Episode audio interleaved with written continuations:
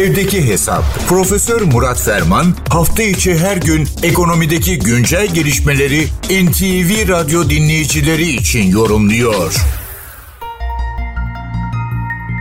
Senenin son Merkez Bankası Para Politika Kurul toplantısı dün gerçekleştirildi ve beklentiler paralelinde 250 bipslik 2,5 puanlık bir artış açıklandı, deklare edildi. Böylece 7. toplantıda da Merkez Bankası'nın yeni guvernörünün SEK ve idaresindeki 7. toplantıda da faiz, faiz aracı o merkez bankalarının alet çantasındaki en önemli ve en göz önünde olan araç yukarı yönlü kullanılmaya devam edildi. Bu çerçevede belirtmek gerekir ki bir kanalda belirtilen veya atılan manşet belki işin ruhunu en iyi şekilde özetliyor. Merkez Bankası faiz artışında hız kesti. Esasen geçen toplantıda da bu sıkılaştırma hızının yavaşlayacağı ve artık sona doğru yaklaşıldığına dair ibareler kullanılmıştı.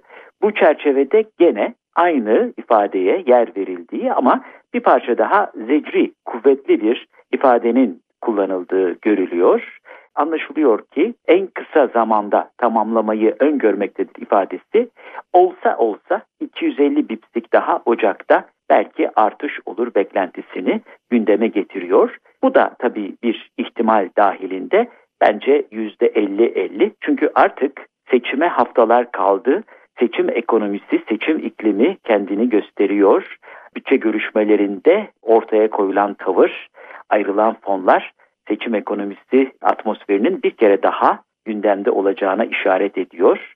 Bu çerçevede belki de Türkiye Cumhuriyet Merkez Bankası da yeni asgari ücret düzeyini belirleyip bir parça bekle gör politikasını seçti ama sonuçta aslında 40'ın üzerine taşınan 42,5'luk bir gösterge faizle seriyi kapatıyoruz. Tabii bu gösterge faizden mi acaba gerçekten bankalar finanse ediliyor veya finansmanı sağlanıyor?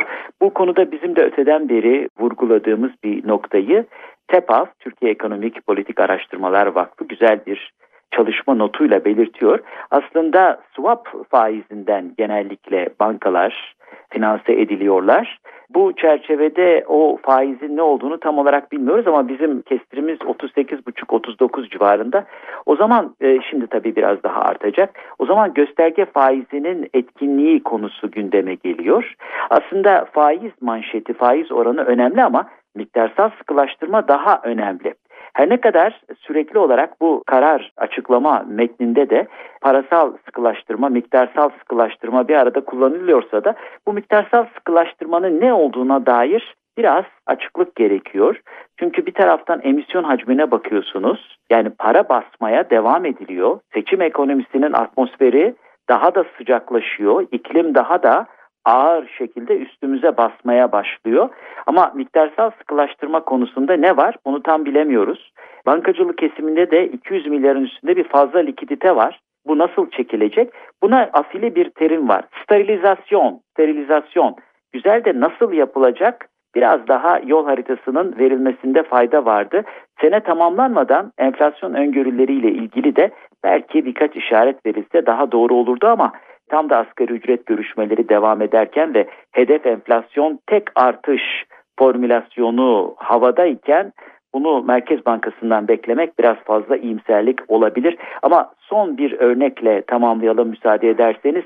Netice itibariyle parasal politikalar en ön saftadır ama eğer mali politikalar yani bütçe üzerinden politikalar ve en önemlisi yapısal reform bacaklarıyla desteklenmezse sonuç vermesi, birliktelikten doğan güç, sinerjiden yoksun hareket etmesi beklenemez. Üstelik eğer miktarsal sıkılaştırmaya önem vermezseniz hani vanayı sıkarsınız ama basınç azalmazsa borunun patlama riski de ortaya çıkabilir. Bunu da söyleyelim. Avrupa'nın ve dünya yüksek öğreniminin en eski köklü kurumlarından Charles Üniversitesi'nde Çekya'da büyük bir katliam gerçekleşti meslektaşlarımıza, hayatını kaybedenlere üzüntülerimizi ve dayanışma hislerimizi belirterek sonlandırmak isteriz. Bu genel değerlendirme ve ufuk turu çerçevesinde değerli dinleyenlerimize katma değeri yüksek ve yüksek katma değerli bir gün ve esenliklerle dolu bir hafta sonu diliyor. Huzurlarınızdan hürmetlerle ayrılıyorum. Profesör Murat Ferman'la evdeki hesap sona erdi. Kaçırdığınız bölümleri www.ntvradio.com.tr adresinden dinleyebilirsiniz.